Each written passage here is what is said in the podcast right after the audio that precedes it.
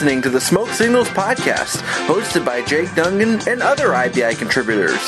We're talking tribe.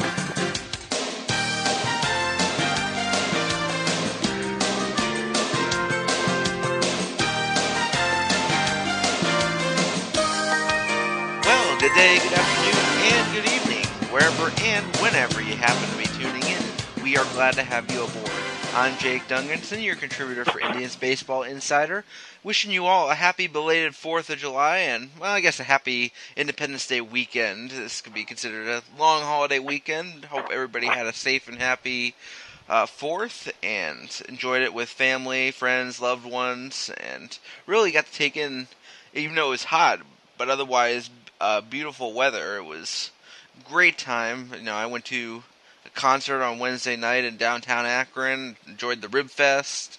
Uh, spent all of yesterday pretty much lounging in a pool. Had had s- a hamburger, and it was very nice uh, to relax a little bit and unwind and taking some uh, good Indians baseball. They've been playing really well since that uh, horrible Orioles series.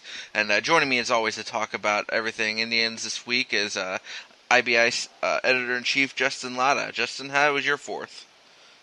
It was pretty good, pretty uh, pretty quiet for the most part, but it's good to see the Indians uh, play a good game pull away from the Royals. I got to check that out because I had stuff going on during the day, and then the rain delay pushed it back a little bit later, so I ended up being able to see the whole game, which I was uh, not expecting. So that was good, and it was good to see them get a sweep of Kansas City because that series in, in Baltimore was just really frustrating. So it's good to see them bounce back really quickly and not let that push them into a tailspin.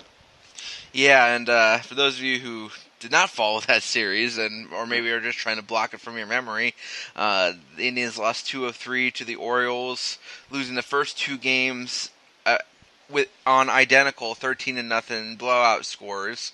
Um, Thus, the Orioles became the first team in MLB history to shut out the same opponent on back-to-back games while scoring at least 13 runs. So, not falling on the right side of history for the Indians there. But uh, fortunately, they did not lose much, if any, ground on the Twins during that debacle, and they came back and won the last game in Baltimore, and then uh, swept the Royals in three games. And hey, look at the standings now. The Indians are six games back of the Twins, who are starting to look a little more shaky and heading into the break. And all of a sudden, that uh, that series heading out of the All Star break, along with the other. Uh, yeah, all the other games between the Indians and Twins coming in the second half loom a lot larger, and it's going to be interesting to see how they play coming out of the break. As it will probably have a lot of bearing on the trade deadline and what both teams do, and you know, it was great to see Mike Clevinger bounce back from his uh, previous start with six shutout innings on Wednesday in Kansas City. He struck out nine. He only allowed uh, he only went inning and two thirds in Baltimore. Was part of that first uh, 13 run debacle. Allowed seven of those runs. Um, but other than that, though, it was overall a pretty good week for the Indians as they've now won four in a row and uh, they're going into an off day on Friday as we record this, and then they'll have two in Cincinnati before com- heading into the break in Cleveland, and, uh, and then those that big series against the Twins after the break will be uh, looming pretty large. So uh, Indians are finishing off the break strong, and they're uh, given where they were, but at most, what were they like 11, 11 and a half games out? Now they're six games out. They're in about as good a position as they could be right now, given where they were just a few weeks ago. Yeah, they were 11 out as of exactly a month ago from yesterday, so that's a really good sign. They made it four games in the span of a month with a lot to play.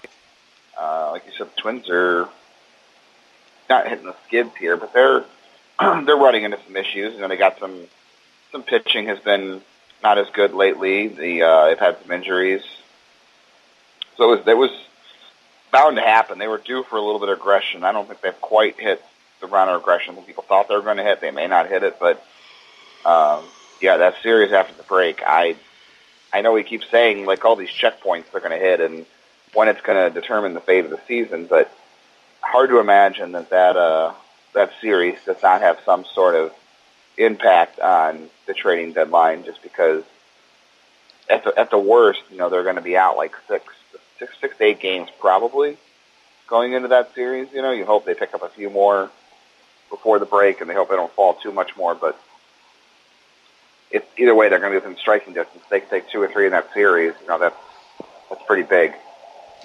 Yeah, and um, it was looking pretty grim though at the end of what was it? At the end of May, uh, when they were falling behind the early part of June, and then they played really well in June. They carried that over into July so far, and I don't know. I, I still am not certain what they're going to do at the deadline. There's a lot of people I saw on Twitter this morning that you know they're all back on the go all in and go all out for a, trying to compete for a World Series. You know, six games out of the division.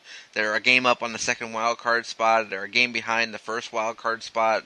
Um, you know, we were kind of both of the same mind uh, a couple weeks ago when we discussed this that this was, you know, not the year to go all in if uh, they weren't going to contend for a division at the time. It looked pretty chances looked pretty remote that they were going to be able to catch the Twins, and you know they still have a, a uphill battle at six games out, so we'll see. But I think we both uh, were in agreement that you know you don't go all in for a wild card spot, especially you know with all the young players they have coming up, and they're trying to build for the future. Going in for a, one game playoff just it, it doesn't make a lot of sense with the position the Indians are in right now.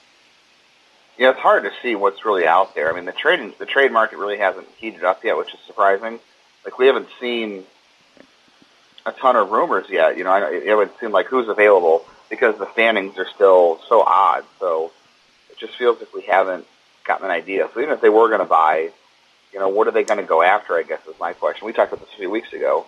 If they're going to consistently give playing time to Luplow and Naquin and, and Mercado and Jake Bauers and now Bobby Bradley, it's like where where do you find room to upgrade the lineup, which is clearly a need if they really wanted to try to make a run.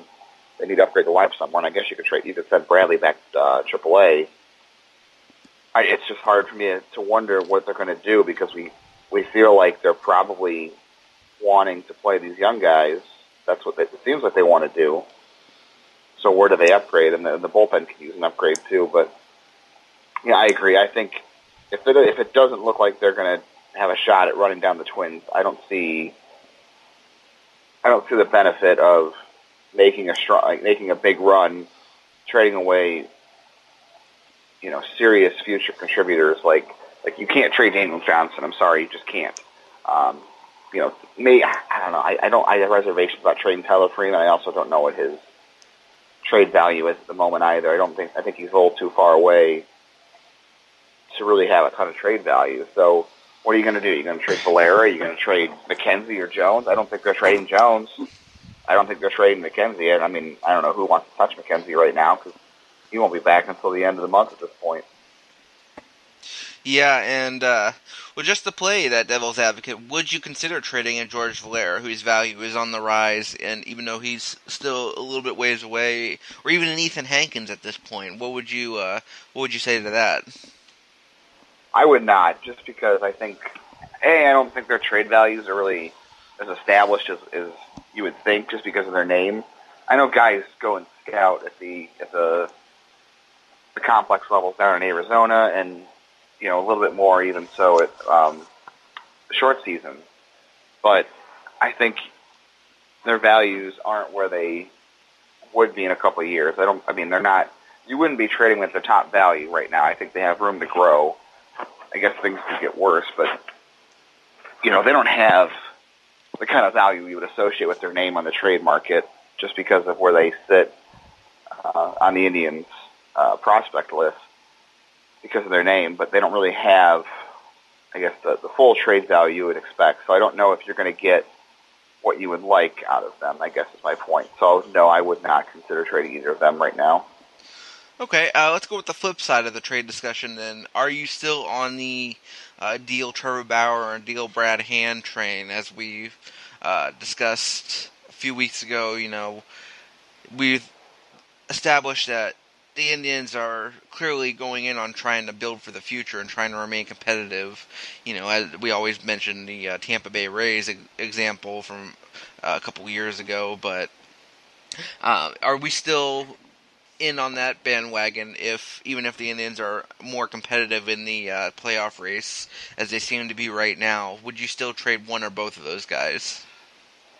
I'm right now. I'm more. I know people. A lot of people won't agree with this, but if, if anybody, I'm still more pro trade Brad Hand just because we know what the his usage rate is and the the way relievers burn out quickly from year to year with with overuse. You know, he's pitched a lot this year, um, so it, it just concerns me that you would go into next year hoping that he's going to be another All Star, have another All Star year. I don't know. I would I would rather cash in on his value now, just because it's going to be at the highest, and I think you can get enough back, and you can you can figure out your bullpen next year a little easier with some of the internal options. You know, James Karinchak's going to be back back here soon you can trade for guys, and you know Kyle Nelson and uh, Nick, maybe Nick Sandlin gets healthy next year. I know it, he's ending the season on the IL, which kind of stinks, but I don't know. I, I think you can figure out the bullpen next year. I would still probably trade Bauer, but I think it really depends on what you think the situations of Kluber and Carrasco are this year. You know, it, it sounds like the end of August, early September is the soonest you're going to get Kluber back, and, and nobody knows on Carrasco. You know, they're just trying to get him healthy, whatever's going on with him.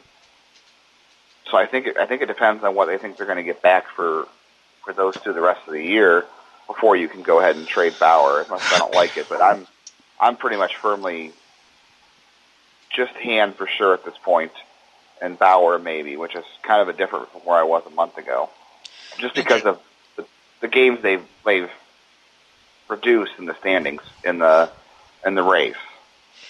It's it's interesting to think about now because it's clearly Brad Hand is their biggest uh, trade chip and their biggest cash in opportunity if they wanted to build for the future, get some more major league ready talent, uh, because he is clearly the best reliever that is even close to available on the market, and it's not. I mean, he might be the best reliever in all of baseball this year, uh, if you want to look at it that way. And the only reservation I have is if the Indians are contending this year, who do you slide in next to be the most reliable closer? I know the Indians bullpen has been pretty uh, solid this year, but beyond Brad Hand, uh, who are the options in the bullpen that you would rely on in that uh, closer role, or do you go closer by committee? How do you do that? And also, how do you figure in? You mentioned the, the James Karinchak and uh, Nick Sandlin injuries. Uh, if they were both healthy, I'd probably be whistling a different tune here. But uh, the fact that both of them are hurt and one of them is out for the year, I think kind of hurts things as well because those are the two guys you were kind of relying on to be the future leading arms uh, for the tribe moving forward. So uh, where did where do you stand on that um, as far as how the Indians go about uh, you putting somebody in the closer role currently in the bullpen, and then you know how the injuries of Karen Karinchak and Sandlin affect it? Yeah, I, I that's kind of the tough part, I guess. And trade hand, the bullpen's been pretty been so good for the most part. They've had a, a few hic- hiccups there, here and there. Um, they've got a lot of guys who you're, I guess, sometimes you're waiting for the other shoe to drop on them just because they haven't proven at this level yet. I, I don't know. I mean, I know it, it's going to stink if they trade Brad Hand, and you feel like they have a shot at this thing, and you just go ahead and trade your your bullpen anchor. I just I'm thinking, you know, next year is probably going to be a better year for them overall with the growth of some guys, and you're you know you're going to move on from Jason Kipnis' salary. Uh, you're going to move on from probably Danny Salazar's salary, at least that much money. Uh, I just think there's, I think some things are going to open next year, and if you do trade Bauer in the off season, that opens up a little more money, you have a little bit more flexibility to improve the roster. I don't know. I still think next year is next year is a better year for next for, for them, but it is hard to justify trading a guy like Brad Hand when you're you're this close in the race, and you know they have time to make up for it. You know, so right now, it, right now it seems like yeah, that's tough. You know, if they get this if they get this deficit down to like three games or, or two games at the end of July, and you know they're on the phone with teams, maybe you should add it. Two or three games, you're definitely in the race to get back in the division. Now, if they're back to like eight or nine, and it's you know the last week of July, I think you have to consider moving them because you can't try to just hang around the wild card race. I think, like I said, if, if they're if they're in the division race, I think they should hang on to some of their guys. But if not, I think they need to make a play for next year and then revisit some of these things in the off season. Yeah, I agree, and that's what that's the tough part about this because you know deep down we know the what the Indians' plan is, and that's the play for the future. They're trying not that they're uh, giving up on 2019.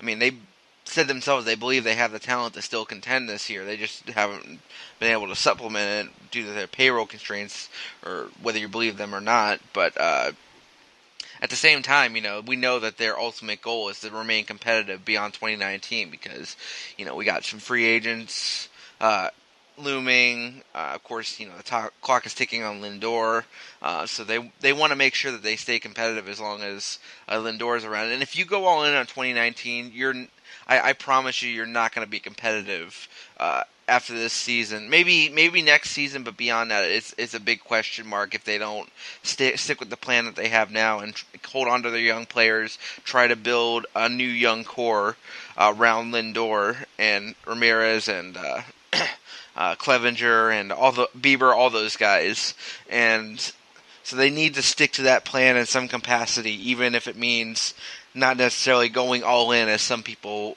want the Indians to do this year. Um, now that they're playing better baseball and becoming more competitive again, um, so. But that's something that's just going to have to play out over the next month, especially in that series against the Twins. As we said, it's uh, I think it's going to be a big one that's going to loom large moving forward into the trade season. Um, excuse me. So uh, that's just something we'll have to uh, wait and see. It's uh, kind of been the mantra all season: is wait and see what happens. Um, you know, it's had its ups and downs. We've tried to pre- make predictions of where the season's going, and it's gone a different direction, or the, the Indians just remain stagnant. Who, who knows? It's uh, but this next month I think is going to be a a big one for the Indians as far as where they're going in 2019. So we'll certainly uh certainly see what happens and how the trade market develops. But uh, I wanted to move into some All Star discussion though, because uh, as we all know, we had Carlos Santana named the uh, starting first baseman for the American League, and then also uh, Francisco Lindor was named reserve, and Brad Hand uh, one of the relievers. So pretty much everybody we expected uh, made the All Star team for the Indians this year. Um, we might say that Francisco Lindor deserved more consideration for the starting role. In fact, I think he was a little miffed about it as well that he didn't get more consideration. Um, you know, you could say like Carlos Correa was him being hurt didn't earn him as much consideration as he got. Um, but at the same time, you know, guys like Gleyber Torres and uh, Jorge Polanco, they if you look at the numbers, they have comparable, if not better, numbers than Lindor this year. So, not saying they didn't deserve consideration, but I think Lindor definitely deserved to be in the top three, uh, for the for that final vote. So, uh, any uh, thoughts on the uh, three All Stars for the Indians? Yeah, I think. I don't know. I yeah, Lindor should have gotten more consideration. I know he missed the month, but Carlos Correa's been out, and look at Gleyber, Torres number uh, or Torres, whatever how you pronounce it, doesn't matter. Um, he's had a lot of success against the Orioles. Like his numbers are really big splits, have big splits against the rest of the league and just the Orioles. Uh, I know the Indians didn't runs against the Orioles last weekend, or they scored two, but I think that takes into consideration. And I know he shouldn't just start the game because it's, it's the Indians are the home team, but I think he should have gotten more consideration. And uh, the other two guys are as expected. I'm really excited to see Carlos Santana in the home run derby, honestly, and uh, I think Perez should have been considered. If they were going to take three catchers, I would like to think that they would have taken Perez, but I, you know, it's hard to say what they were going to do. Yeah, because Santana in the the All Star game, that's or in the home run derby, that's going to be fun. I mean, when was the last? Who was the last Indian to compete in the home run derby? Was it Sizemore? Yeah, it was Sizemore in 09, and I think he got knocked out in the first round. And if you go back further than that, uh, it was Jim Thome, we were talking about the other day, was was 99 in Colorado. So it's been they've had a, they've had it like about in increments of 10 years. So I guess they were probably due. I don't know if Santana gets in if the Indians aren't the home team, but he's not undeserving. I know there's you know Vlad's in it, and Vlad doesn't have that many home runs, but you know I think towards the end you just don't get as many guys who are willing to do it. And Lindor said he wasn't going to do it, so you got Santana, and I guess in overall numbers, Santana's probably more deserving. I think it was just a a name recognition thing for Lindor, but I think Santana's deserving, and I'm excited for that. I just hope he. Uh, I so he, people always talk about this about the the home run derby, like messing up guys' swings. If you look at, there's an article on the Athletic. I forget who wrote. it. I think Eno Sarris, or no, I'm sorry, it was it was uh, MLB.com's Mike Petriello who does their Statcast stuff. He wrote a, a story last week about the myth about how guys have worse second halves because of their swing getting messed up in the home run derby. I know some guys think it's possible, but overall, it's it's kind of a bunk theory that has no real basis to it. So I hope it doesn't happen to Santana, but again, that's really not a a provable theory. Well, yeah, we'll see how that uh, plays out, and uh, but in the meantime, I'm looking forward to seeing him compete, and in his home, home ballpark, it should be should be fun, and uh, I'm interested to see how Progressive Field plays in the home run derby because you know you got that uh, that big wall in left field and the home run porch, and then um, center field is going to be a pretty long shot there. Of course, 400 feet, and um, so it, sh- it should be fun though. I, I'm I'm interested to see what the uh, what the right-handed hitters do uh, with that 90 foot wall in the home run porch because I think that that should be fun to watch. Yeah, I think Santana's hitting left-handed and Josh Bell's hitting left-handed. The rest are either natural left-handers or uh, or right-handers. So it's going to be interesting. So, uh, you mentioned Roberto Perez being deserving of an All-Star uh, All-Star nod, or at least some kind of consideration. I mean, you look at the numbers. 61 games, he's got 15 home runs, 34 RBIs, he's batting 242, oh, 336 on base, a 505 slugging percentage, OPS over 800. He's got a 116 weighted runs created plus and a, a fWAR of a 1.6. Clearly, I think he's among the top catchers in the, in all the major leagues this year, if not the American League alone. and you know, I know that I know that uh, they had already have a couple catchers on the on the team, but I think that Perez deserved some consideration as well, and I'm surprised he didn't get a little more, considering that the Indians are the home team for the All Star game, and you know, usually the home team gets a bump in All Stars, uh, so the fact that Perez didn't get more consideration to me was a little surprising, especially given the season he's having and how really he's bounced back. I mean, you remember last year. Last year was one of his was probably his worst offensive season in the majors, and this year he's really starting to put it all together and and taking that starting catching role and run with it, both uh, behind the plate and then uh, swinging the bat as well. So uh, yeah, a little surprised he didn't get more consideration.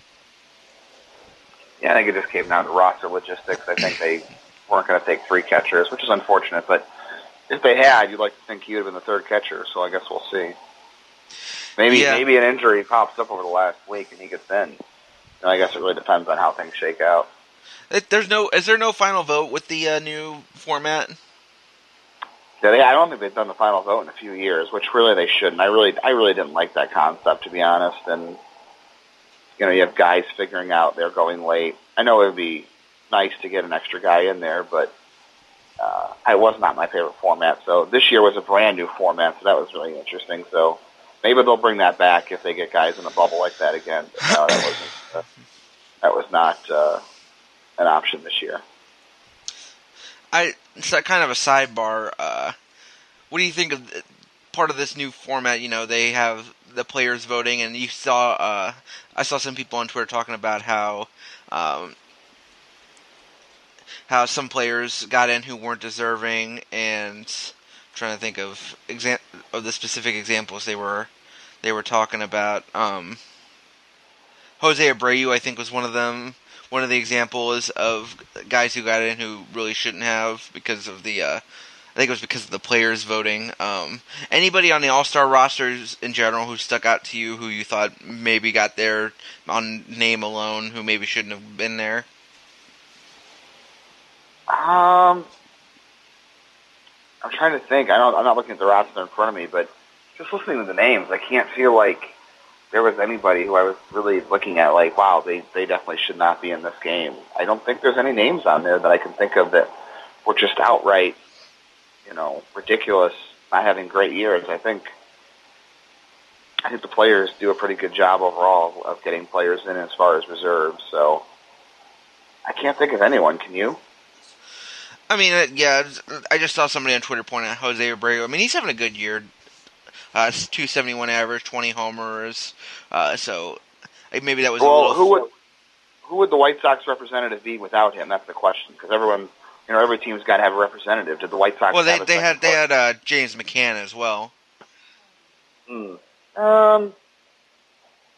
Yeah, maybe, but you know what? The fir- the first base options at, at, at the major league or the at AL weren't as strong this year. I mean, Santana won it, and then there was what C.J. Cron and Luke Voit. It wasn't like there was a ton of guys just really vying for that position. So, I guess you can kind of make the argument that there just weren't a lot of deserving guys. So it was easier to pick through a group like that. So yeah, the, the catchers were uh, Gary Sanchez and uh, James McCann, and uh, you know, not that they weren't deserving. McCann's having a pretty good year. Um, uh, you know, Gary Sanchez, he has 24 home runs, uh, 57 RBIs, so I guess he's pretty deserving as well. And but so yeah, I, I'm not making a case against either one of those guys. But if you were to have a third catcher, I would I would think that Perez would be the third guy you would go with. So, uh, but yeah, looking at the rosters overall, I mean, I was just trying to bring it up because it was something that was uh, people were talking about on Twitter. But in my opinion, looking at the rosters overall, I don't see anybody who jumps out to me as somebody who's doesn't deserve to be there. It's nice to see a lot of new names in there. I mean, you know, there are guys like Tommy La Stella, Jorge Polanco, uh, Gleyber Torres, Whit Merrifield, uh, guys who are desert some new faces and guys who are definitely deserving. Um, so, I think overall that this year's class of All Stars was uh, was pretty good because a lot of there's a lot of young players and hopefully. Uh, this is a chance for uh, the game to showcase its uh, future stars because it seems like there's a lot of those guys on the list. Yeah, it's unfortunate how many guys got hurt towards the end. Tommy La Stella and, and uh, Brandon Lowe can't make it because they both got hurt.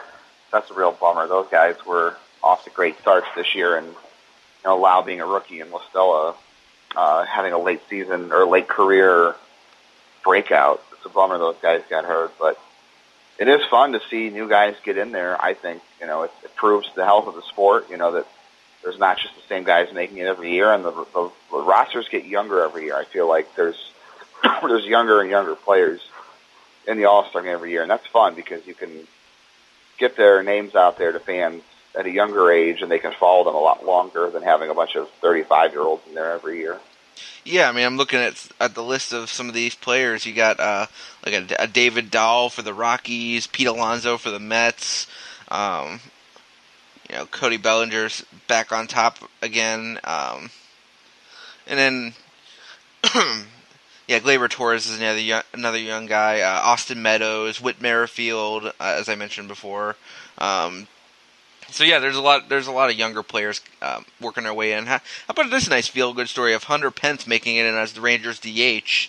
Uh, nice to see him kind of bounce back and uh, get back onto the All Star team when it looked like you know his career was on shaky ground. Left the Giants.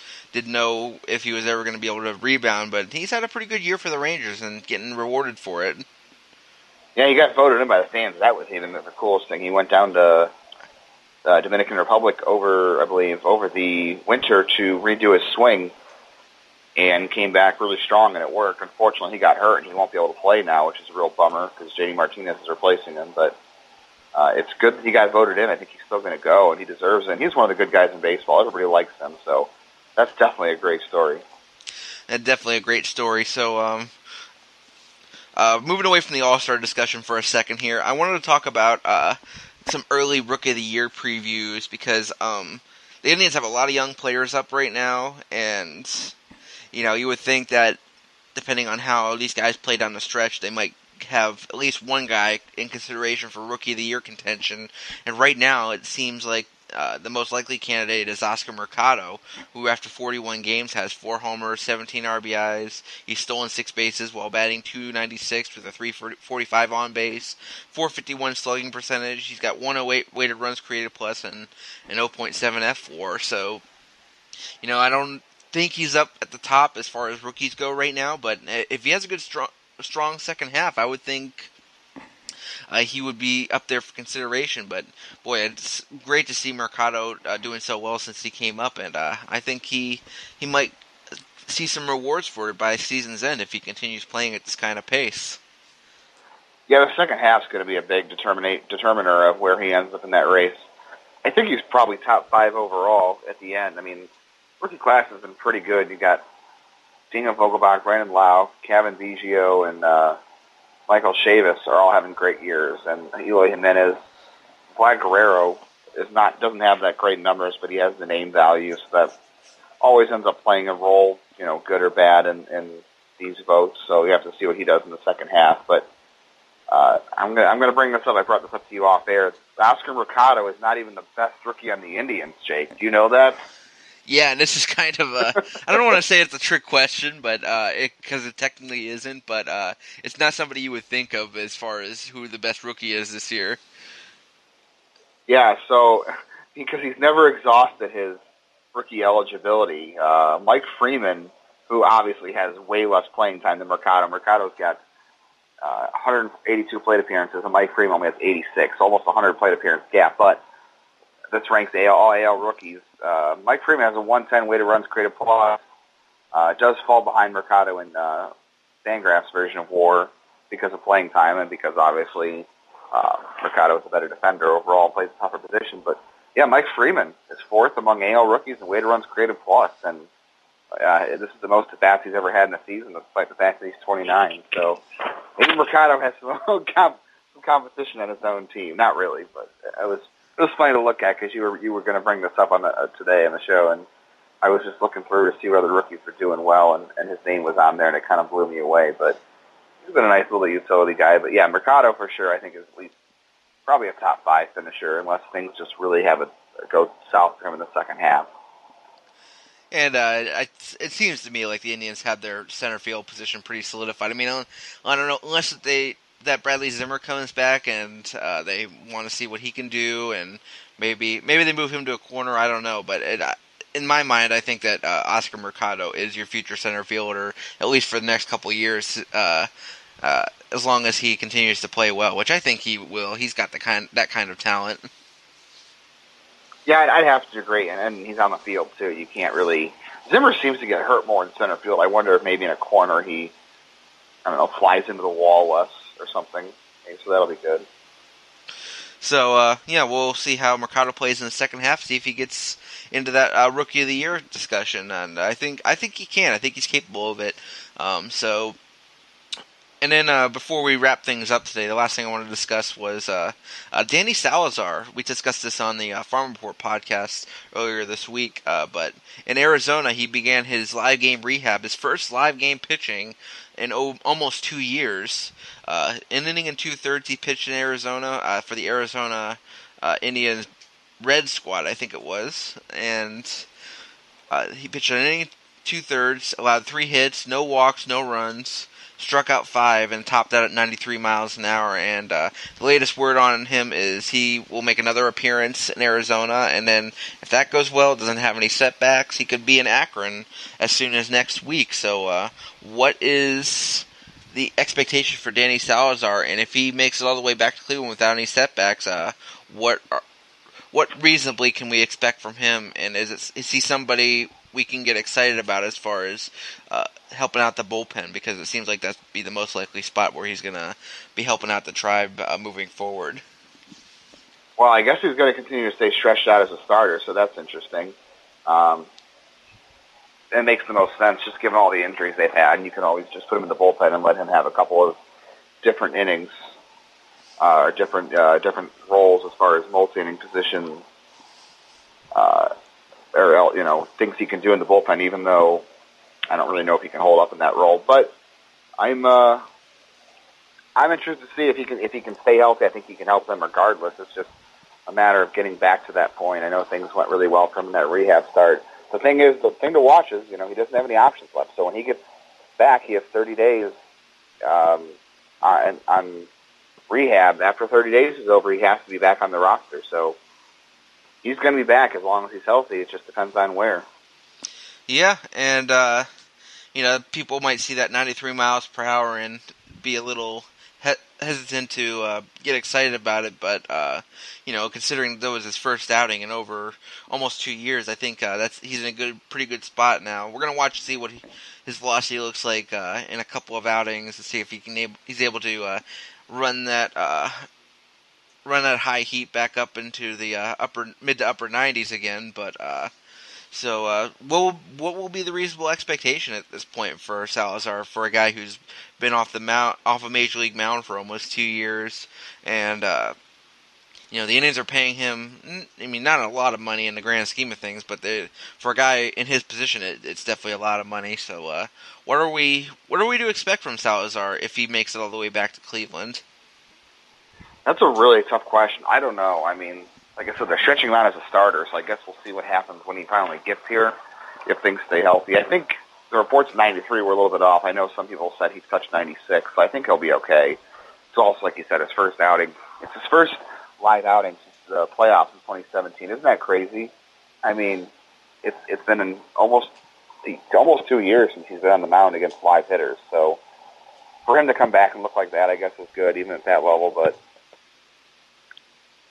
I, I don't know. Like I said, I, I don't really trust him in a relief role just because of his durability. And you know, how can you how can you put? I know the Indians have been carrying eight relievers all year, kind of negligently, but how can you trust a guy that has been hurt a lot the last two three years? And if you go back even further, he's had issues to be in your bullpen and pitch two days in a row. I don't think you can act like he's going to be able to pitch two days in a row, um, or even two out of three days. You know, that's the tough part with relievers. If they're in your bullpen, you need to be able to rely on them back-to-back days. I, I think that's why they're stretching him out as a starter, and maybe they go with a six-man rotation. Maybe that helps them ease the workload of guys like Zach Plesac. I know they've been concerned about his pitch count. Even Trevor Bauer has just thrown a ton of pitches, so maybe maybe on a six-man rotation they can help him out, or he can get two innings one day and then an inning two days later. But it's going to be creative. They're going to be creative roster-wise if they want to keep on the roster um, as a reliever if you feel like you can't trust him to pitch two days in a row. But they've been carrying eight relievers all year, so maybe somebody goes and they keep carrying an eight-man bullpen, and they just do it with him instead. So who knows? Yeah. So uh, this next, he said that over this next month, uh, as long as he doesn't have any setbacks and has to be put back on the uh, injured list, um, that that should be the timeline as far as when we'll expect Salazar back. So uh, potentially uh, sometime uh, early August, I would think. Uh, if he's if they use the full uh, 30 days, which I don't know if if he's going to be in Akron at some point next week, I don't think he would use that full 30 days. But uh, so we'll see. I would be surprised if they didn't. If they didn't, if they if they didn't use all 30 days, I'd be surprised to be honest, just because of where he, how far it's been from him back, and it's going to take him that long to make a decision, and it would be towards the end of July. So I think they're going to want all the time they can to decide on what he can do and where their roster is at that point. So if they if they if it was less than 30 days, I'd be really surprised. So let's look at it this way then. Um, say they continue stretching him out as a starter, and this is like a, a this is this is a far fetched kind of hypothetical scenario because there's a lot of risks at play here. Say that Danny Salazar is continued to be stretched out as a starter. He makes it all the way through his rehab. He's looking very strong as a starter. He's ready to come back to Cleveland. It's a trade deadline. You're still possibly looking to trade Trevor Bauer would you consider trading Trevor Bauer if you knew that Salazar was waiting in the wings and looking ready to uh, come back and slide back into the rotation? I suppose, but again, it's the same thing as as a uh, Kluber Carrasco. You don't know what you're going to get on the rest of the year, especially Salazar with how he's been injured in the past. I don't think you can be like, oh, well, Salazar's back. He's going to be starting every fifth day for us the rest of the year because you know it's up with him. So I probably wouldn't allow that to dictate whether or not they trade Trevor Bauer, but they may. But I really, I wouldn't wouldn't let that be a, factor in why they do it. I don't think they really will, to be honest. Okay, well, I just want to throw that out there since it seemed like the timelines were kind of matching up there. And uh, you mentioned how the Indians might go with a six-man rotation because they're concerned about pitch counts for guys like Plesac. That kind of I can understand, but let's be honest, Trevor Bauer is going to throw 127 pitches whether there's a six-man rotation or not, because that's because he's Trevor Bauer. True. True. anyway, so uh, uh, to wrap things up uh, today, I wanted to just kind of preview the uh, All Star Week for the Indians because you know we got two games in Cincinnati, but other than that, you know it's All Star Week in Cleveland. I know you're going to be up there for the Futures game. Um, uh, what are you most looking forward to this week with the festivities? Just because I love prospects, I've always you know loved minor leagues a little bit more, or at least in the last ten years or so since I started doing this. I'm really looking forward to Futures game. Nolan Jones, Daniel Johnson. I'm excited for those guys to be coached by Jim Thome. I mean, that, the, the AL dugout has Jim Thome, um, Dave Burba, Charlie Manuel. I'm forgetting, I, there's somebody else in that dugout with them coaching. I think Omar is in that dugout with them. I mean, that dugout is loaded with guys who had great careers. So it's going to be super cool to see these prospects. I know, and I know this happens every year, but you know that former players from that city wind up managing those teams. But you know, you got a Hall of Famer in the dugout with a lot of these guys. You've got Charlie Manuel, who has a you know a big hand, and why Jim Thome he's a Hall of Famer. You've got Omar Vizquel, who is kind of a borderline Hall of Famer, I guess, depending on who you talk to. Uh, it's going to be a fun dugout to be a part of, and the other dugout's got some fun guys too. But I'm excited for that. And I and I, I this sounds weird too. I'm really excited for the celebrity softball game, Cleveland versus the world. I mean, we're we're all Clevelanders. I think we enjoy that mantra, right? Cleveland versus the world. And those that roster's fun. I was looking at the other day. Carlos Baerga, Kenny Lofton, Jim Thome, Travis Hafner um, are all on the Cleveland roster in the softball game. How are you going to how are you going to compete against that in a softball game? Those guys are going to hit balls out of the ballpark. Yeah, and if I remember uh, when the Eastern League had the All Star game a few years back, uh, Travis Hafner played in that celebrity softball game as well, and he hit some bombs if I remember right as, then as well. So uh, if he's still in it in softball game shape, I would expect to see some uh, long fly balls in the uh, in that celebrity softball game, and uh, him and Jim Thome together, and yeah, it's it's to be awesome to see. So yeah, I I've I was talking about the other day how I am never once really paid attention to the celebrity softball game in uh, during the All Star festivities, but this year, I you know, it might just be the uh, hometown bias, but this year it, it, carries a lot of intrigue for me. Yeah, it is, but it, it's going to be a lot of fun, and who doesn't love Cleveland versus the world?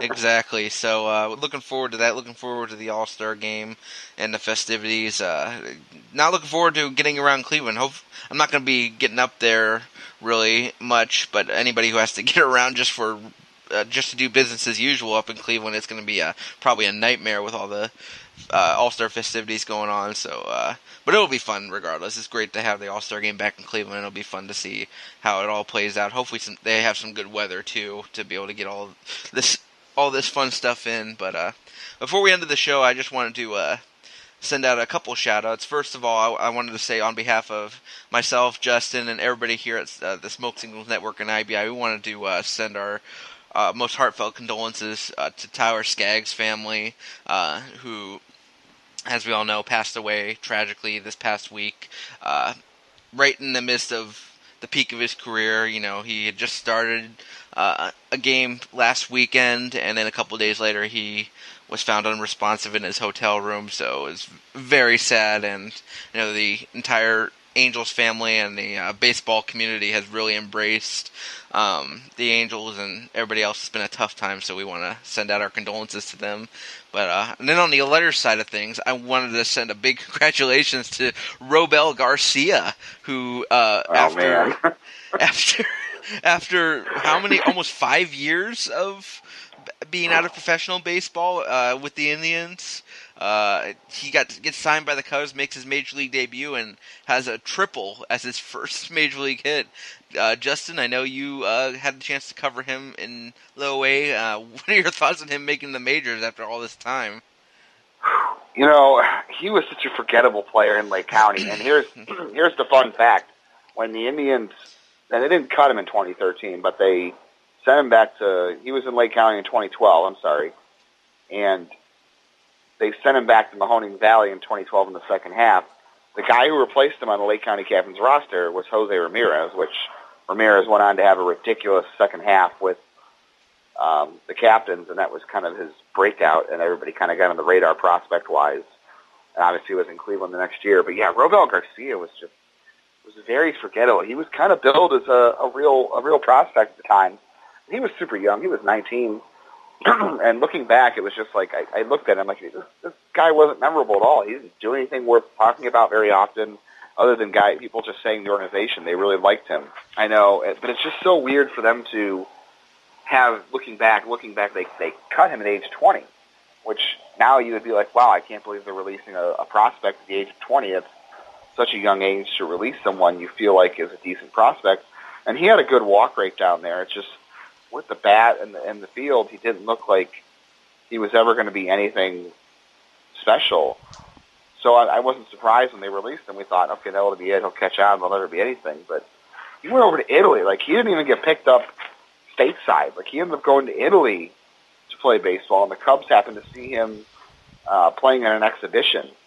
So he really went from being really, really out of baseball stateside to this. So that's it's cool. But like I said, he was he was pretty forgettable in Lake County, and that he made it all the way back, even though the Indians shouldn't have got rid of him maybe as young as they did. That's still pretty amazing. How about the fact that uh, in the minor leagues for the Cubs, leading up to his call up, uh, he was batting 285 in 72 games between Double A and Triple A. He had 21 homers and 58 RBIs with a 958 OPS. So whatever he figured out in Italy, it's certainly uh, seems like something clicked, and uh, the Cubs saw it, and uh, they're cashing in on it right now. He's got a home run and a triple so far, along with an RBI in a couple of games so far for the Cubs, and he's one of the uh, one of the more uh, pleasant surprises and one of the more feel good stories of baseball this year. So, uh, congrats to him. And you know, it's it. I don't want to anybody getting on the bandwagon of oh they cut him too soon. Maybe they did. You know, it's it, 20 years old. It's kind of young to uh, give up on a player, as you said. But this is not like a Jesus Aguilar or Yandy Diaz No. kind of situation. It's not even close. It's not. A No, his, case. his numbers in the minors didn't warrant anything for you to anybody to say, "Wow, they should have given this guy a better chance." Outside of his walk rate, there's nothing you can look at and say, "Wow, this guy deserved a longer chance," even though he was 20. So uh, yeah, really only age is the only thing you can point to as far as uh, giving up too soon on him. But uh, other than that, but so that's why we just want to say congratulations and uh, again, uh, uh, all our deepest sympathies go out to uh, Tyler Skaggs' family. It was really tragic to see another young player in the prime of his career be taken from us too soon. You know, we all know what happened with Jose Fernandez several years ago and how how hard that was for the Marlins and uh, the entire baseball world. And uh, you know, Skaggs doesn't have the superstar uh, superstar billing that uh, Fernandez had, but uh, he's seen the response from the community, especially from guys like Trevor Bauer, who and uh, Trevor Bauer and Patrick Corbin, who were on the Diamondbacks together with them. They came up together. Um, it seems like he touched a lot of a lot of lives in uh, in the baseball world. So uh, we thank him for that, and uh, we wish him to rest in peace. Yeah, definitely a tough situation, and and you know, thoughts to his family. That really is tough to to happen out of nowhere at 27. I, there's really nothing you can say that takes away the shock and the sadness of that situation. And it was it was nice to see the players with the outpouring. You could see how many people he impacted on his time in baseball. So it's it's a really tough thing to talk about for for anybody, but especially for a 27 year old who, like you said, was just starting to come into his own as a pitcher and just got married over the off season. So nothing you can really say that makes that situation feel better for anybody and, and explain things. All right, so yeah, we uh, definitely wish them all the best. And uh, all right, so these uh, last couple games heading into the All Star break for the Indians, we got the, of course, against the Reds, uh, who you know are not terrible, but are they're also not great, forty-one and forty-four. Um, you got Bieber versus DeSclafani coming up on uh, Saturday, and then uh, Bauer versus uh, Mahle, and coming up on uh, Sunday. So. The question is, uh, what? How do you think these games are going to go? Because I feel like you know you should you can say that the Indians can win these games pretty easily, but uh, the Reds are one of those teams that they can play anybody tough. So uh, who's to say that uh, it couldn't just as easily go the other way? So uh, what are your thoughts? hopefully in the last time they played the Reds, it was kind of a an odd situation too. I know they had a couple weird games in there, so hopefully it's a little better. They really need to go into the break on a high note and see if they can maybe cut down the division leads a little bit further going into the break. But I definitely don't want these last two games before the break to uh, be ones they drop, especially how they rebounded against Kansas City. I think that Baltimore series could have caused them to take a bit of a tailspin before the break, and they didn't let it. So hopefully that series uh, continues their rebound from Kansas City and going to be some good pitching matchups. That's a tough team, and that's a tough ballpark to play in. You know, there's a lot of offense going on there, so they better bring their uh, bring their bats to Cincinnati. Exactly, and uh, hopefully with Bieber and Bauer on the mound, you'll get some good pitching. But yeah, that's always a hitter's paradise at Great American Ballpark. Especially now, you got the heat of the summer, a lot of humidity. Those balls are going to be flying most likely. So uh, that's uh, going to be a fun series to watch. And then we head into the All Star break. So uh, Justin, uh, before we go, we watch, we get to watch Trevor Bauer bat this weekend. Oh, that's right. Who's he going to imitate this week? I don't know. He didn't do it the last time, but watching Trevor Bauer bat is always uh, an experience. It definitely is. So we'll be watching for that. Uh, before we go, Justin, do you have anything you want to plug?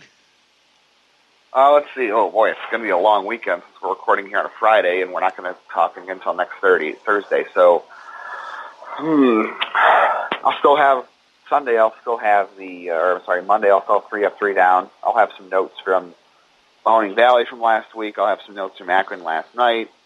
Um, I'm going to have a piece tomorrow on Nolan Jones and Ka'ai Tom. I talked to both of them over the weekend. Uh, in the coming weeks, I'll have some stuff on Jordan Stevens, who the Indians picked up off waivers from the White Sox. Uh, is a really intriguing arm who's kind of having some making some improvements here in Akron, the way Kyle Dowdy did last year. For those who followed that story, uh, even though he's gone now in, in Texas for some odd reason. Uh, but Jordan Stevens is kind of enjoying a little bit of improvement the way Kyle Dowdy did. Have some stuff on him as well uh, in the coming weeks. I'm looking forward to that. I haven't really got. I saw Stevens' name on the roster. I wasn't familiar with where the Indians had picked him up from, but I'm looking forward to seeing uh, what he's bringing to the table, digging deeper into his numbers because uh, I'm always intrigued by pick, picking up uh, guys who other organizations seem to undervalue. That's one thing the Indians have done really well uh, under the Chris Antonetti, uh, Mike Chernoff era is they've been done really well identifying talent in other organizations and picking them up for uh, far less than what their value ends up being. So uh, you know we saw that with guys like Mike Clevinger, um, you know Corey Kluber, um, so many so many names. You could mention as far as that's concerned. So uh, maybe Stevens can be the next in that uh, line. So looking forward to that. As far as as far as my plugs, you got uh, the Farm Report podcast. Checked it out with me and Corey. We talked a lot about uh, the futures game last the last week, and also a lot about the uh, the pitching talent that the Indians have. They're really starting to stack up some starting pitching depth, and uh, I'm really intrigued by it. And I've went into detail about why I think the Indians are in a good position to rebuild their rotation in the post Corey Kluber, Trevor Bauer era. So give that a listen from this week. Um, uh, then I'm also going to be working on the Diamonds in the Rough. I'm going to start that. I'm going to have try to have one of those this weekend, hopefully, and uh, keep an eye out for that. Uh, the most, the more underrated prospects in the organization. For those who are not familiar with the Diamonds in the Rough series, we go into detail about them and uh, give uh, detailed background, similar to what we did with the uh, prospect countdown. For those who followed that, so uh, keep an eye out for that, and then Forethoughts as well.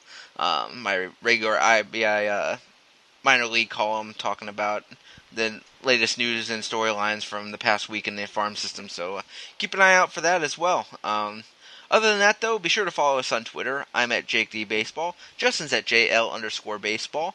You can uh, follow the show account at Smoke Signals IBI on Twitter, as well as the site account at official underscore IBI. Get all the links, get all the show notes, get all the breaking news uh, at either one of those places. So you can tweet at us well with any as well with any kind of prospects or Indians questions, and we happen to talk baseball uh, whenever. So uh, give us a holler on there. Uh, other than that, Justin, uh, any final thoughts? No, I hope everybody gets a chance to, if they can't, you know, go down, maybe go down to Cleveland and enjoy some of the festivities, soak in the atmosphere. It's going to be a lot of fun. I'm going to be down there Saturday, Sunday, and Tuesday, so I'm really looking forward to that. Um, but yeah, anybody who gets a chance to go down there or gets to watch it on TV, just enjoy it, you know. And, and I hope anybody down there behaves and shows that shows that Cleveland is a great place to come for major events. We've been getting a lot of events the last you know three years or so, and I'm really excited for it. And I hope everybody else is too, and I hope everybody else enjoys it. In addition to enjoying you know the holiday weekend, it's great for the All Star game to be coming up right after July 4th. That makes it you know a nice, fun ten days. Absolutely, a good note to end the show on. So. Uh until next time, for uh, Justin Latta and the Smoke Signals podcast, I'm Jake Dungan, and we say to you, have a good one. For questions and comments, you can email us at smokesignals at indiansbaseballinsider.com. Also be sure to follow us on Twitter at SmokeSignalsIBI, where you can find links to all our shows, as well as poll questions and other cool podcast stuff. Thanks again for listening.